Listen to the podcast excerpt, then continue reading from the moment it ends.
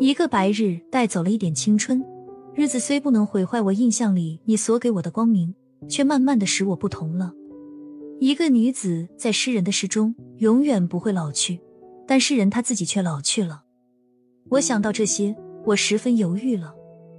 生命是太单薄的一种东西，并不比一株花更经得住年月风雨。用对自然清新的眼反观人生，使我不能不觉得热情的可真，而看重人与人凑巧的腾格。在同一人世上，第二次的凑巧是不会有的。我生平只看过一回满月，我也安慰自己过。我说我行过许多地方的桥，看过许多次数的云，喝过许多种类的酒，却只爱过一个正当最好年龄的人。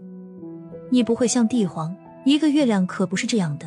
一个月亮不拘听到任何人赞美，不拘这赞美如何不得体，如何不恰当，他不拒绝这些从心中涌出的呐喊。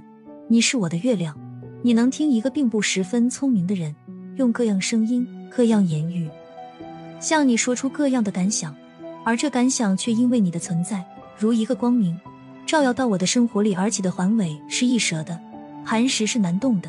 我的生命等于环尾，爱你的心希望它能如磐石。我原以为我是个受得了寂寞的人，现在方明白，我们自从在一起后，我就变成一个不能同你离开的人了。三三，想起你，我就忍受不了目前的一切。我想打东西，骂粗话，让冷气吹动自己全身。我明白，我同你离开越远，反而越相近。但不成，我得同你在一起，这心才能安静，事业才能做好。这船已到了柳林岔。我生平还是第一次看到这样好看的地方，千方积雪，高山皆作紫色，树林绵延三四里，林中皆是人家的白屋顶。我的船便在这种景致中，快快的在水上跑，什么唐人宋人画都赶不上，看一年也不会厌倦。奇怪的是，本省的画家从来不知向这么好的景物学习。学校中教员还是用个小瓶插一朵花，放个橘子，在那里虐待学生写生。其实是在那里写死。三三，我这时还是想起许多次得罪你的地方，我的眼睛是湿的，模糊了。我先前对你说过，你生了我的气时，我便特别知道我如何爱你。我眼睛湿湿的，想着你一切的过去。我回来时，我不会使你生气面壁了。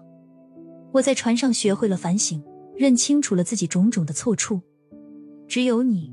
方那么懂我，并且原谅我，我就这样一面看水，一面想你。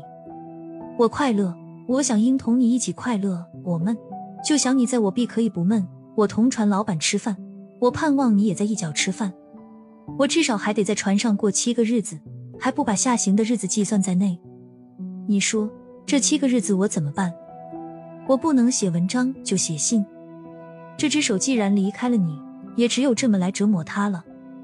为了只想同你说话，我便钻进被盖中去，闭着眼睛。你听，船那么呀呀的响着。他说：“两个人尽管说笑，不必担心那掌舵人。他的职务在看水，他忙着。船真的呀呀的响着。可是我如今同谁去说？我不高兴。梦里来赶我吧，我的船是黄的。尽管从梦里赶来。”沿了我所画的小镇一直向西走，我想和你一同坐在船里，从船口望那一点紫色的小山。我想让一个木筏使你惊讶，因为那木筏上面还种菜。我想要你来使我的手暖和一些。我相信你从这纸上可以听到一种摇橹人的歌声，因为这张纸差不多浸透了好听的歌声。一切声音皆像冷一般的凝固了，只有船底的声音，轻轻的、轻轻的流过去。这声音使你感觉到它几乎不是耳朵，而是想象。这是真静，这时心是透明的，像一切皆深入无间。我在温习你的一切，我称量我的幸运，且计算它，但这无法使我弄清一点点。为了这幸福的自觉，我叹息了。倘若你这时见到我，我就会明白我如何温柔。一切过去的种种。他的结局皆在把我推到你的身边和心边，你的一切过去也皆把我拉进你的身边和心边。我还要说的话，不想让烛光听到，我将吹熄了这支蜡烛，在暗中向空虚去说。